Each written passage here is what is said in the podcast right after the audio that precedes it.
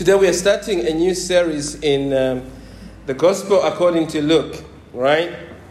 And the main goal of this series is to grow our trust in the Lord Jesus Christ.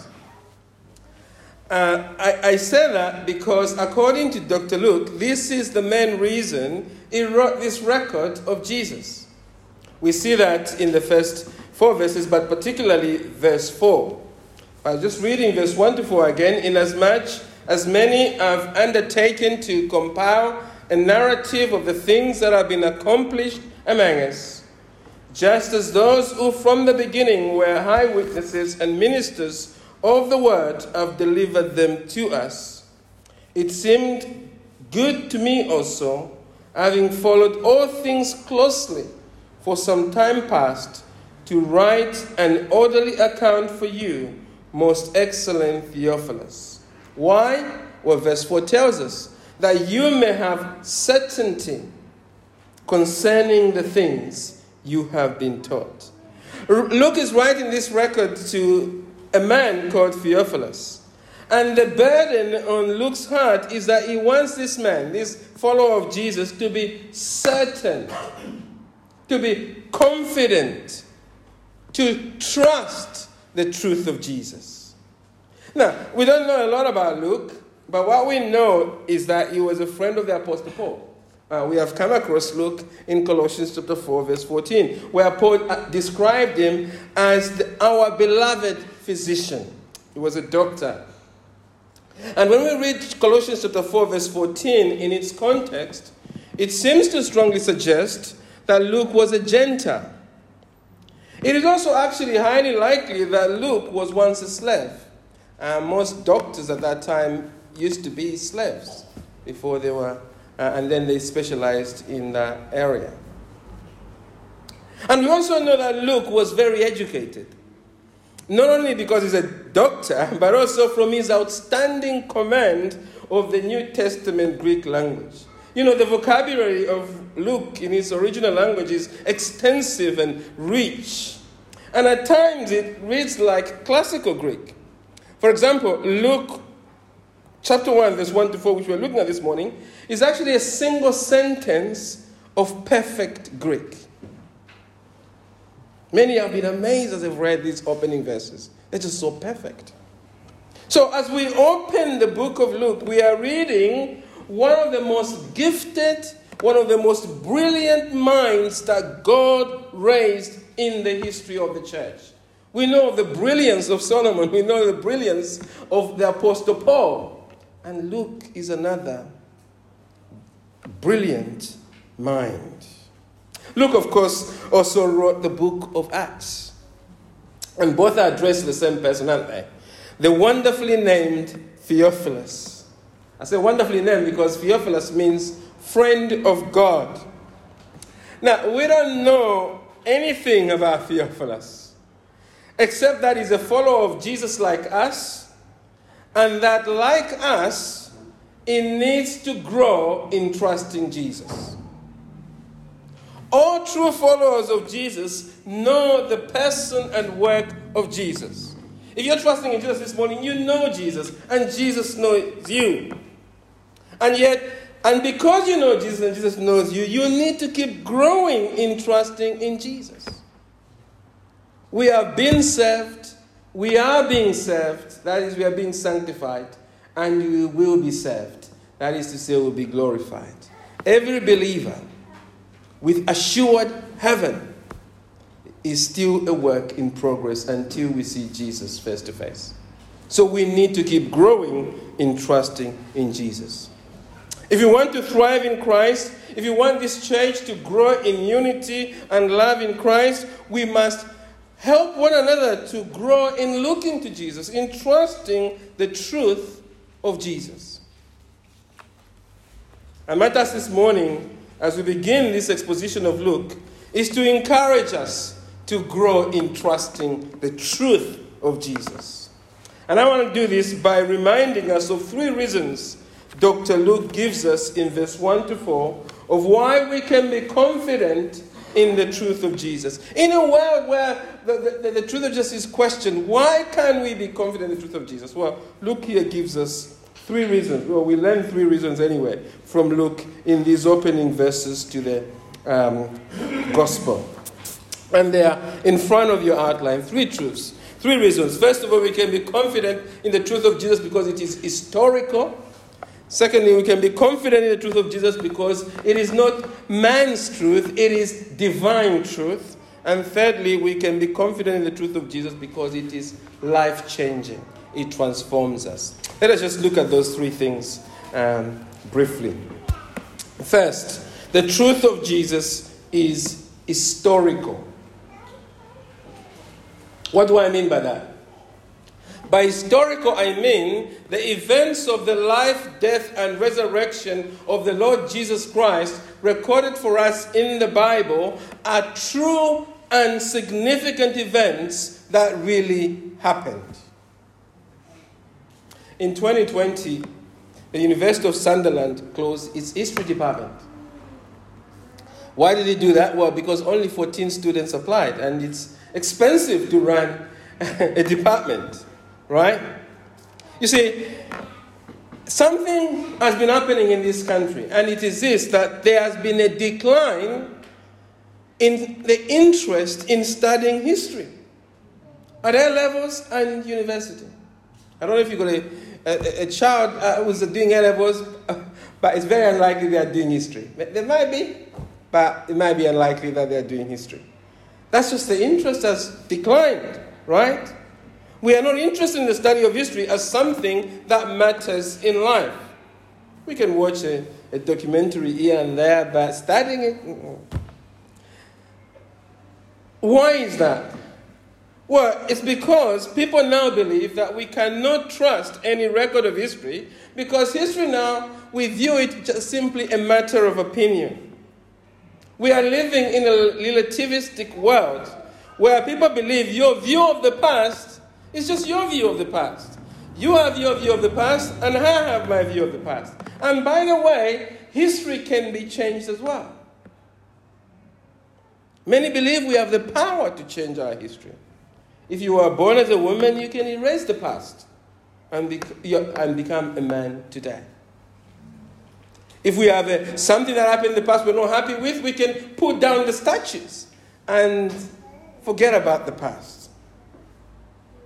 You see, this ideology that we each have our truth means there is no objective past. All of us now live in the present. It is how we see life now and through our eyes that matters. There is no past, only the present, as George Orwell says in 1984. This belief that we each have our own truths has actually also led down to the breakdown of what we call official narratives. You know, it has become fashionable now to doubt everything. And this phrase actually became very popular during the pandemic. As people are skeptical about lockdowns and everything, you watch a video and it will tell you, doubt everything, don't believe anything. And it sounded cool, right? Except it also includes not believing historical facts. You see, the skepticism of our history is ultimately opposed to the truth of Jesus. Because we are now living in a society where people dismiss the historical truths of the Bible. For example, if you tell them that what Jesus said about marriage, right? Jesus said this and this about marriage, right? That marriage is between a man and a woman, right? In holy matrimony, they'll just say, that's just your opinion. That's how you're reading Jesus, you see. We can be sure what Jesus really said. I have my opinion about history. You have an opinion about history. And by the way, history is right is written by oppressors, they'll say. So you are oppressing me, and I, why should I believe what you said about Jesus? Right? Do you see what's happening. The, the Bible, though, teaches us that the truth of Jesus is not a matter of opinion. The truth of Jesus is not something that is just made up or which we can decide to change. It is based on true historical events. Look at verse 1 there in Luke 1, verse 1. Inasmuch as many have undertaken to compile a narrative of the things that have been accomplished among us. We just stop there. We see that Luke says many have written about the, the person and the events of Jesus Christ. Not a few. Did you notice that? Not a few, many. You see, the events of the life of Jesus moved many people to put it on paper. They did not simply, uh, they, did, they did this not simply because they were writing something ordinary that happened, but because they believed these were historical, earth shaking events. And they believe that the person of Jesus is a unique person. It's like when King Charles III ascended the throne. On that day, I mean, if you liked watching football or you like doing other things, you'd have been so, you're just tired.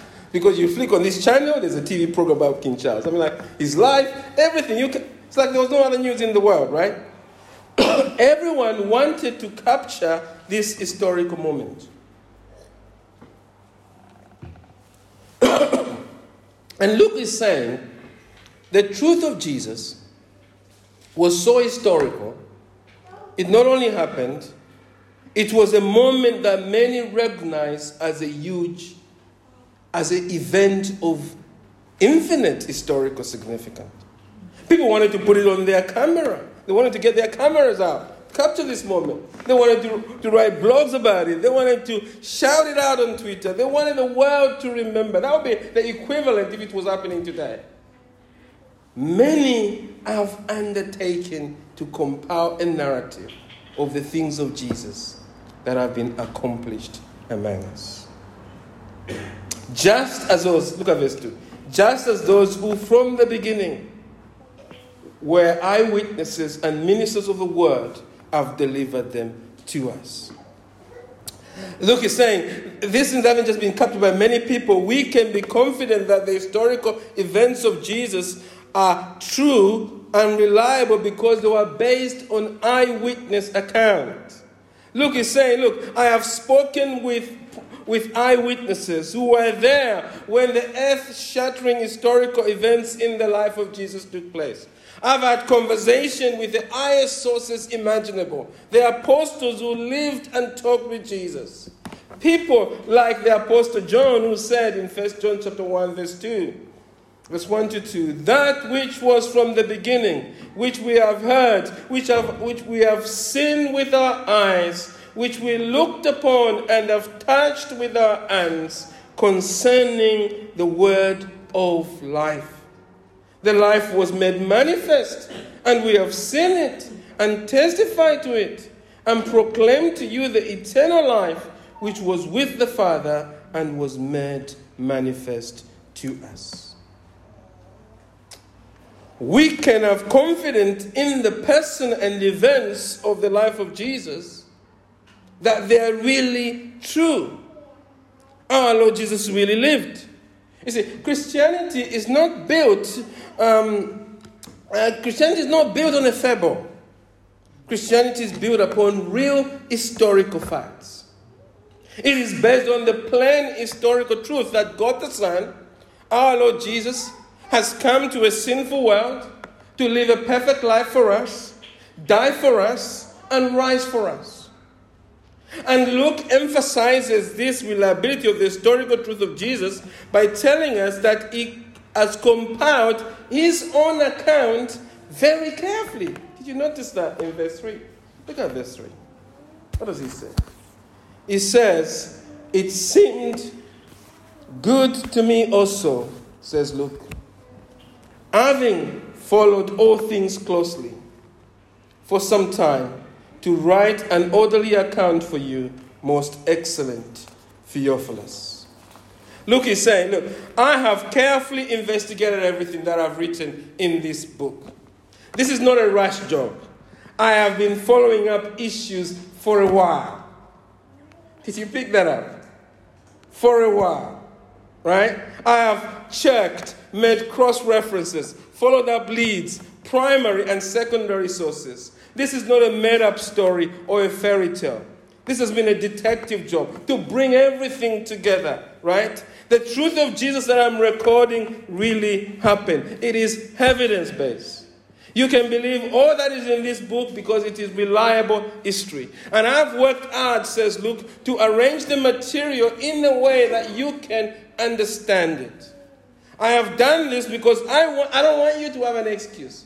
I want you to be confident that the truth of Jesus is true and reliable history. I want you to read and grow this, uh, in trusting this truth of Jesus. So let me ask you here this morning. You come to church every Sunday, oh, regularly. Your parents bring you here.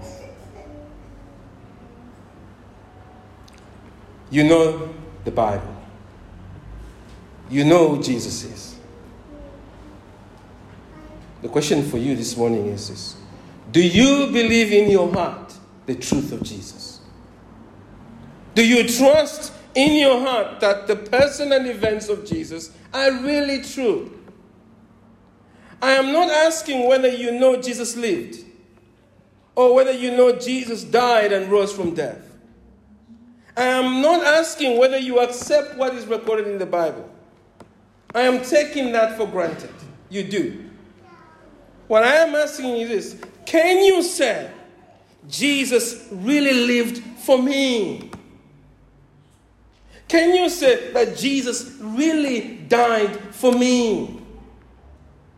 Can you say that when Christ died on the cross, he poured his lifeblood to cleanse me from my sins?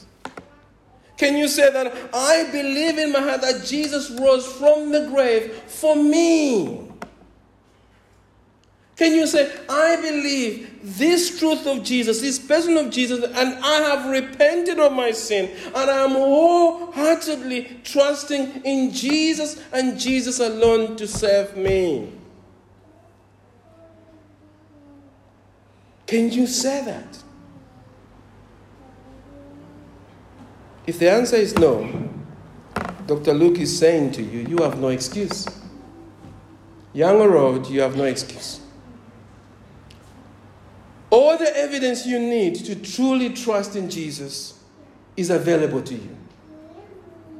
In fact, God has brought you here this morning precisely to remind you that it's available to you. Trust in Jesus. You see, faith in Jesus is not about having a feeling in my tummy or having some blind faith in defiance of data. Faith in Jesus is not a leap in the dark which trusts God later. Sometimes I say faith in Jesus, Christians are not required to wake up each day with shouts of Geronimo, right? No, true faith in Jesus Christ means trusting in the truth of Jesus based on what we know about Jesus in the Bible, in history, and personal experience. And what Luke is declaring plainly to you here is this you have all the evidence that you need to trust in Jesus today. I have gathered this evidence for you, and I have put it in this book. And you don't just have Luke, you got Mark, you got John, you go, Matthew. There's no reason for you to doubt the truth of Jesus. Says Luke, these events I have recorded here concerning Jesus are true historical events.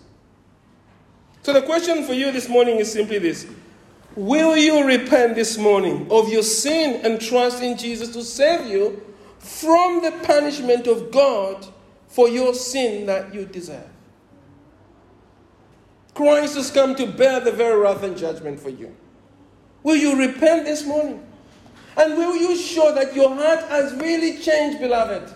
Will you show your heart has really changed by being baptized?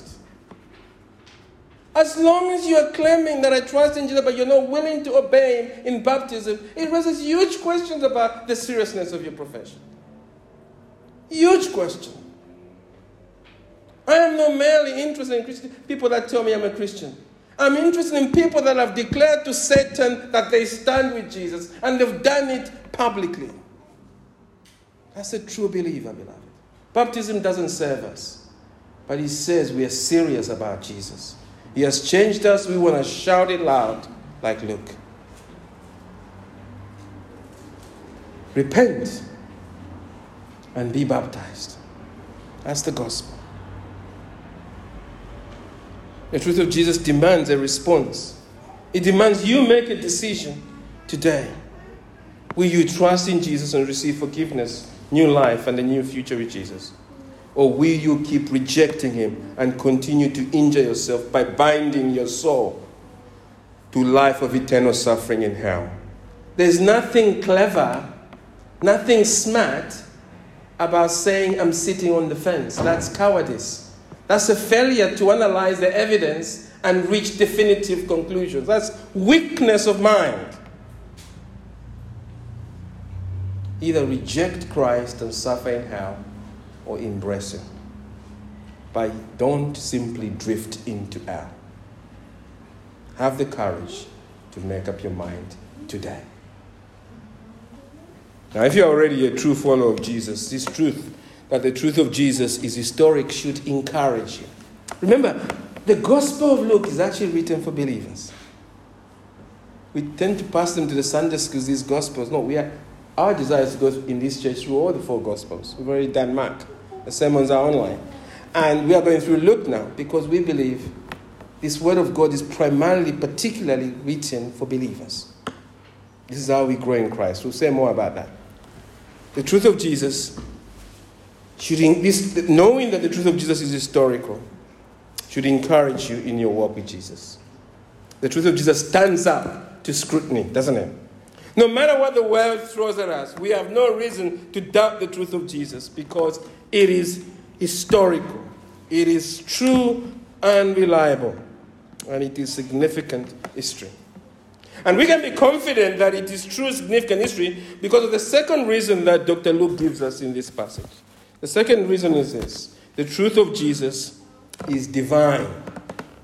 So, first of all, the truth of Jesus is historical. Secondly, on your outline there, the truth of Jesus is divine, it is of God. Now, earlier I said that the reason we are witnessing the decline of interest in history I said is because society has lost confidence in objective truth or objective reality. That's what I said. People believe they can now make up their own truth, including historical truth. And, I, and, and that's the reason. But there's also another reason why I think our interest in history has declined. And I think the reason is that most of the people around us have lost a sense of meaning and purpose in life. People don't know themselves. They don't know what life is about. They don't know why they are here. Generations in the past had that sense of meaning and purpose. But this generation, this society we are living in, people have lost the sense of meaning and purpose. You see, the world is rapidly changing. Life is coming at you at breakneck speed. And many people now see their life simply as a random succession of events. They see that everything, they think that everything is just we live by chance. As far as they are concerned, the past and the future are random, right? There is no one in charge of history, right? There is no overruling sovereign. Life is all down to chance. And that's the evolutionary model, isn't it? We are evolving, but we don't know to where. We came from nothing and we're headed to nothing. Life has no purpose, right? So why bother to spend a lot of time to study history when it has no lasting purpose? I mean, it's a, it's a good question. I mean, why should you bother to study history if it has no telos, right? If life is a meaningless blob, right? It's, if it serves no ultimate purpose and value, why study history? If there's no guarantee of the future, if the future is shaped by the powerful and the strong, eh, it could even be erased in the future. Why study it? Why study then the past? You see, meaninglessness in our society. I mean, it's one of the reasons people are not interested in studying history. But Luke tells us here that the truth of God, the truth of Jesus, is totally different. It's not just human history. We believe in the dual authorship of Scripture. Men really wrote the Bible, and God really wrote the Bible. The Word of God is, is, the, is the Word of God, it is divine. Every single word is true in the scripture.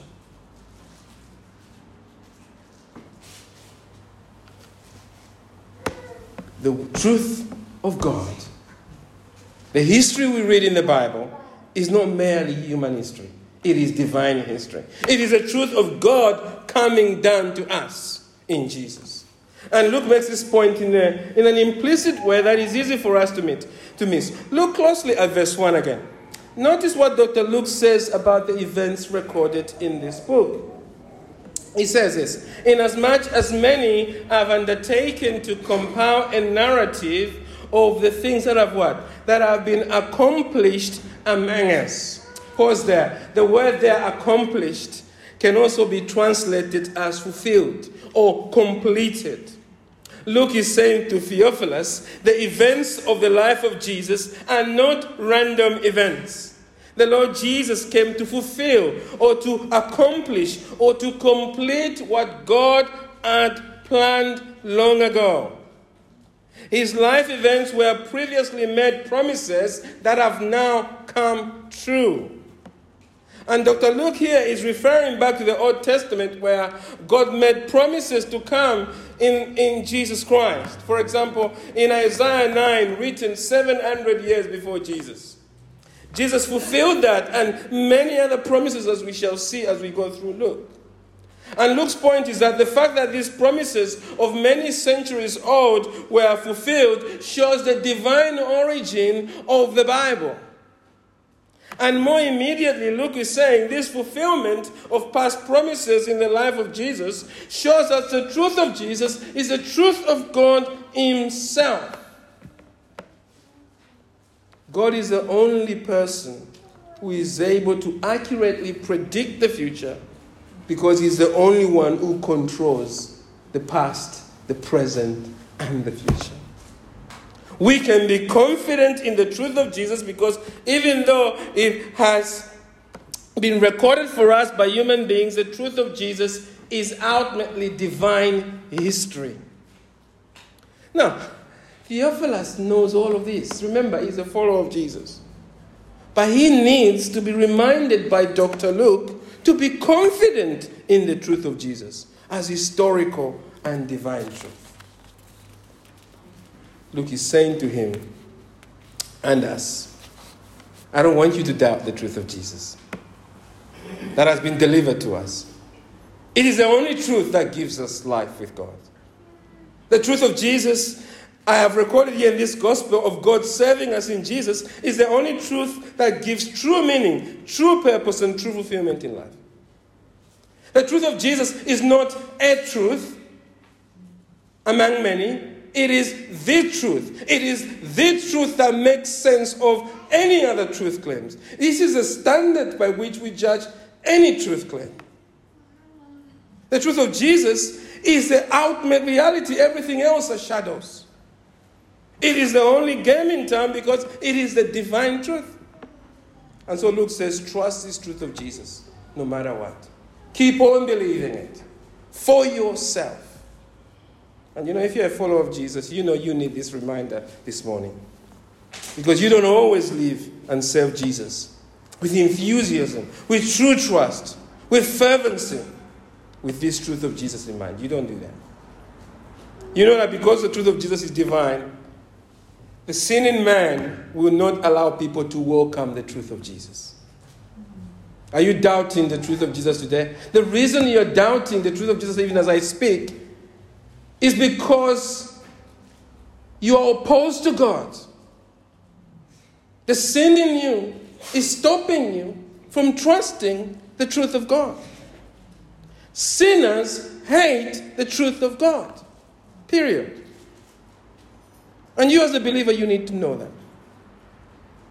You know that because the truth of Jesus is divine truth, Satan, who hates God will do everything to discourage you from loving and submitting to the truth of God or being genuinely infused and interested in the truth of God. You know that. And yet, you and I are prone to be discouraged by opposition. You're surprised when you share Jesus at work and your job becomes at risk. You're like, oh, what's happening? What's happening to me? Work is so tough, I can't speak of Jesus. Why are you surprised? It is the truth, and the world hates the truth. You're way down that when you're trying to stand on the truth of Jesus and trying to share it with your friends, all of a sudden you lose friends. You lose friends. And it gets you down that you lose friends. It gets you down that you know, you're trusting in Jesus. You can't have, this, have the same friend. You can't be on the same page with your friends. You're surprised that because you trust in Jesus, your marriage is difficult now. You're surprised and you're down about that. Don't be down about that. That it is because it, you are standing on the truth of Jesus. Do you believe this is the truth of Jesus or not? Are you feeling down at the moment? Be comforted, beloved. Stay the course. You have the divine truth, and it is not easy standing for God in a fallen world. Don't compromise on this truth. Don't doubt it. Keep holding on to the truth of the personal work of Jesus. Keep living it out at all costs. Don't be half hearted about it. Don't be half hearted like Judas. Don't be distracted by the waves of life like Peter. Give your heart wholeheartedly to the truth of Jesus at all cost. We can be, conf- by the way, I even said to parents, live out the truth of Jesus in the home. Stand firm, no matter how much it costs you. Stand firm as you parent your kids. Stand firm as you seek to guide them in this fallen world with a, with a very corrupt educational system. Stand firm in shaping them for Christ. Don't be half hearted. The truth of Jesus is historical, the truth of Jesus is divine. And here is the third and final reason to be confident of the truth of Jesus. we can be confident in the truth of Jesus because it's what? It is life changing. It is life changing. You see, when we truly believe and surrender our lives to the historical and divine truth of Jesus, it changes us. The, the Word of God is a transformer. The gospel changes lives. And as we feed on the truth of Jesus, it grows us in living for Jesus. You know, Luke makes this point indirectly actually, by reminding Theophilus how the life of Jesus impacted those who lived and talked with Jesus. Let's look again those verses we looked at just before, verse 1 to 2. He says this Inasmuch as many have undertaken to compile a narrative. By the way, you should never get tired of rereading the Word of God. Let the Word of God be read and let it speak to you directly. Inasmuch as many have undertaken to compile a narrative of the things that have been accomplished among us just as those who from the beginning were eyewitnesses and ministers of the word have delivered them to us. What Luke is saying there actually is that the, the, the, the events of the life and death and resurrection of Jesus, as we said before, were so impactful in the lives of those who witnessed them that they wrote about them. It's the impact these events had on them. Now, don't take this for granted, right? I know today we are living in a recording society, right? We were recording a lot last time, weren't we? last weekend. But it's not just last weekend, we, we record all the time. We, we, we, we love recording things because we have the technology to do that. And we, uh, we, we, we, it looks like we care more about recording things than even engaging in life. You know, yesterday, as you know, I was at Omerton, right? And it was amazing. Particularly the time of song worship. I think we need to try that one here. I mean, it was lovely, song worship. We had uh, Mr. Gooch come from Maze Lane, and uh, it's just amazing the way he, uh, the, the, the way the hymns were arranged and everything else, right? And we sang like three or four songs or whatever, Sister, you remember that? And as we were singing, it was, it was really good. I mean, I, I felt that the Lord is hearing, and He was. Yeah? So this was an amazing moment, right? At Omerton. And then in this amazing moment, I saw a brother, two to my right, take his camera, and he starts recording this amazing moment. Now, at first it looked commendable. I, I said, it's great that he's capturing this because this is amazing. I can see why he's capturing it. It was awesome. But then, it just kept on recording. I'm like, I, was expecting to stop. It just kept on going. He was not singing along. So our brother got carried away, didn't he? He sadly missed the point. we were there to worship God, not to record the thing. Right? But we must not be harsh on him. We shouldn't be harsh. And, and uh, uh, because he's not alone. We're all like that in some way. In fact, it's the way life is now. We live in a world of constant recording of things, and it's just part of life now. But you see, in the time of Jesus, it was not like that. It was precious to record things.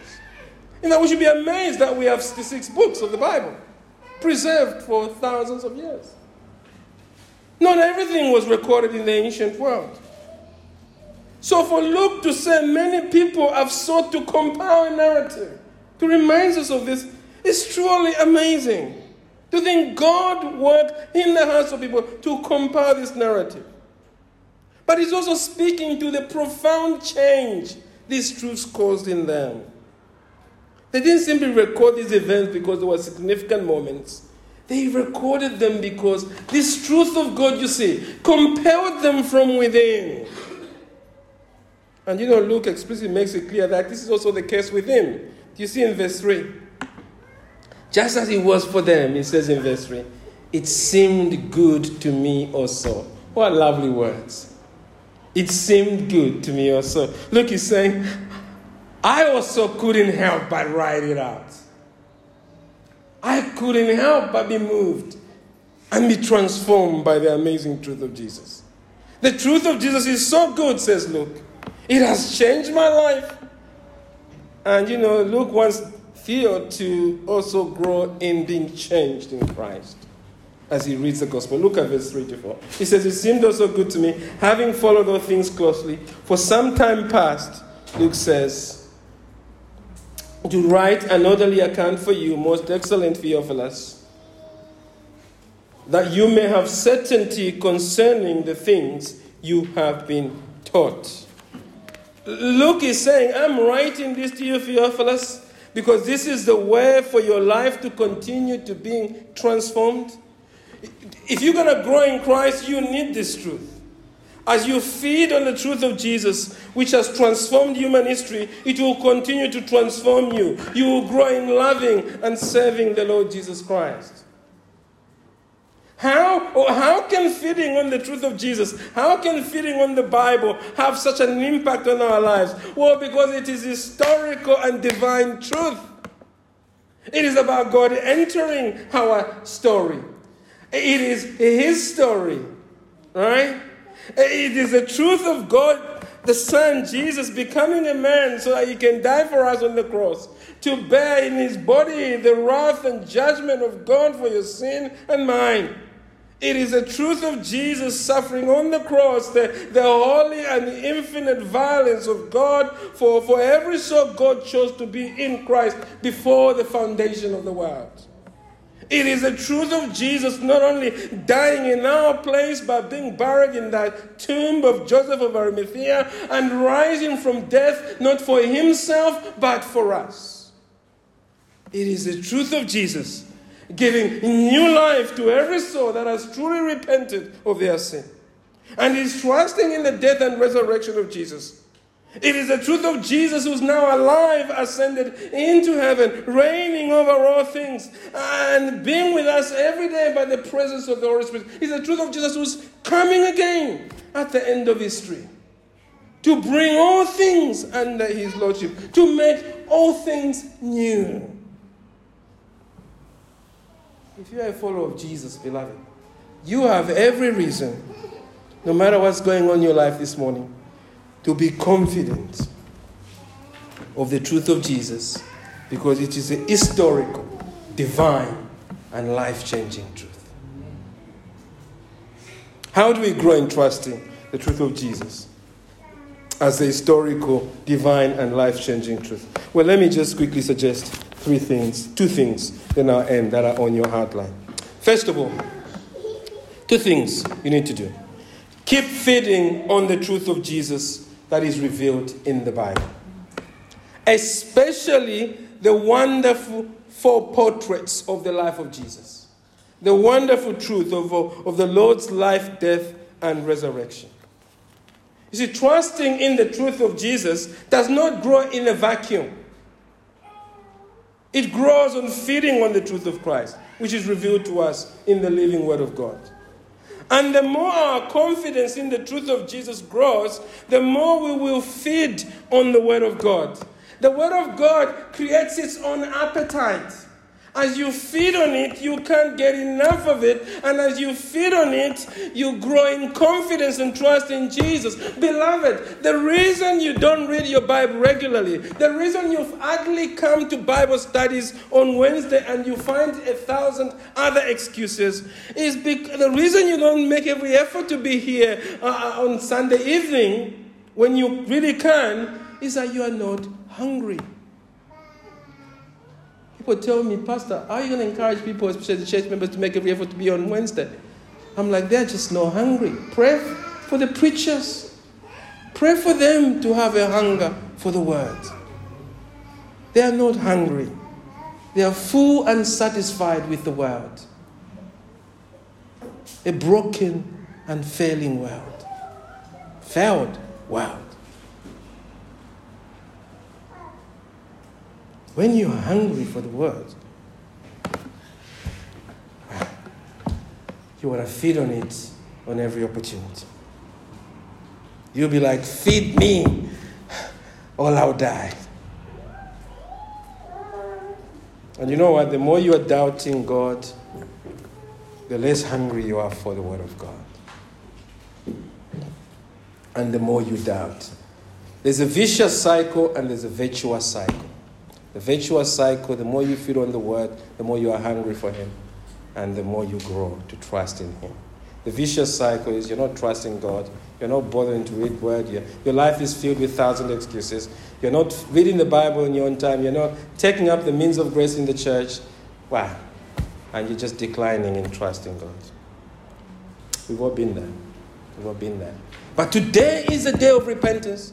God has brought you here to repent Repent of your failure of not feeding on the word. Mothers, you make every effort for your child to eat the right food because we think that's important.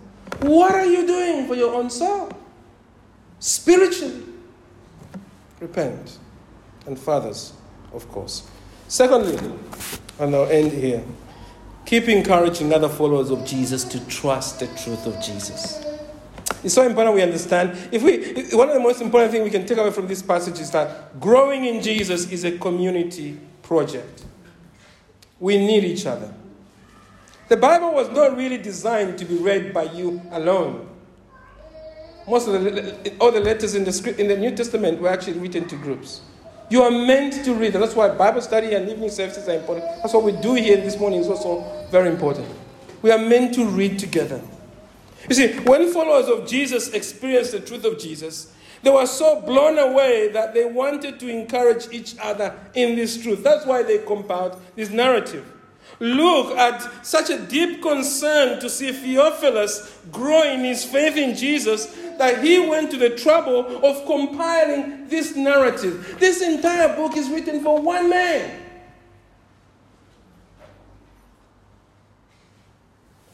One man. And not just one book, two books. Because Acts is also coming, isn't it?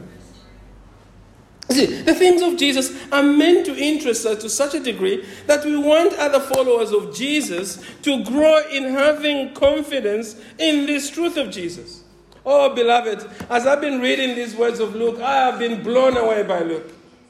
He labored for the good of the church. What a great effort he put in to investigate these facts. There was no Uber, there was nothing like that. He had to travel to meet all these witnesses to compile things. We talked about Tychicus' efforts to get the letters to the churches. Look, wow. What labor of love for Christ and his people. Beloved, do not think that Luke writing this inspired gospel was easy for him. It was hard work. It was hard work. And oh, how much money he must have spent of his own. And beloved, we need to do the same thing. We need to actively sacrifice time and resources to bring the Word of God to each other. Let us find time to read and pray together. God isn't asking you to compile the scriptures, to travel around the world to compile. This canon of scripture is closed. But He is asking you to at least do two things, I think. To find another believer in this church you can read the Bible with regularly. He has placed you in the life of others in this church for that very purpose. Tell me, what is it you're doing in your life that's more important than opening the Word of God and investing it in the life of someone around? Only the things done by God will stand the test of time. And I believe reading the Word of God with another believer will stand the test of time because it, the example is laid out for us in the Scripture. And of course, not all of us can practically do that for whatever reason. To set people outside, but minimum, parents, we must start that with our children, isn't it? We're carers, we are reading the Bible those we are caring for in the home. That's vital. And then God has given us the gift to even explain it, to preach it. But here you have the youth, you got young people it's tragic that we only meet the young people to explain the Word of God once a month. We need to do that every week for them. This is the Word of God. They need to hear it because the Word is preaching to them every day. So there are opportunities here if we want to do it, right? Make it a priority. Secondly, as we go through, look, as you hear the messages on Sunday, use these messages in Luke to encourage another person in your life. You can make a resolution today to say, look, at least once a week, I'll speak to someone about something I heard on Sunday in Luke and share it with them. And you know, I talk about reading the Bible together, but it's very easy. All you have to do during the week is say, to, catch up with somebody over the phone to say, we, we had the sermon on Sunday. How have you been thinking about what you've been reading? Have you followed up any interesting parallel passages? Perhaps I'll link to that. It's not rocket science, is it? Resolve to speak to someone at least once a week about something you find helpful. Speak, look into them, and watch what God does. So then, thank you for your patience. To summarize what we have learned this morning, three reasons we can trust in the truth of Jesus. We can trust the truth of Jesus because it is historical truth, divine truth, and life changing truth. How do we grow in trusting the truth of Jesus? Well, I've showed you from this, these two ways by feeding on the Word of God. Luke wanted Theophilus to grow, he gave him the Word. The Word of God. Secondly, by encouraging one another in the Word of God. Theophilus needed Luke.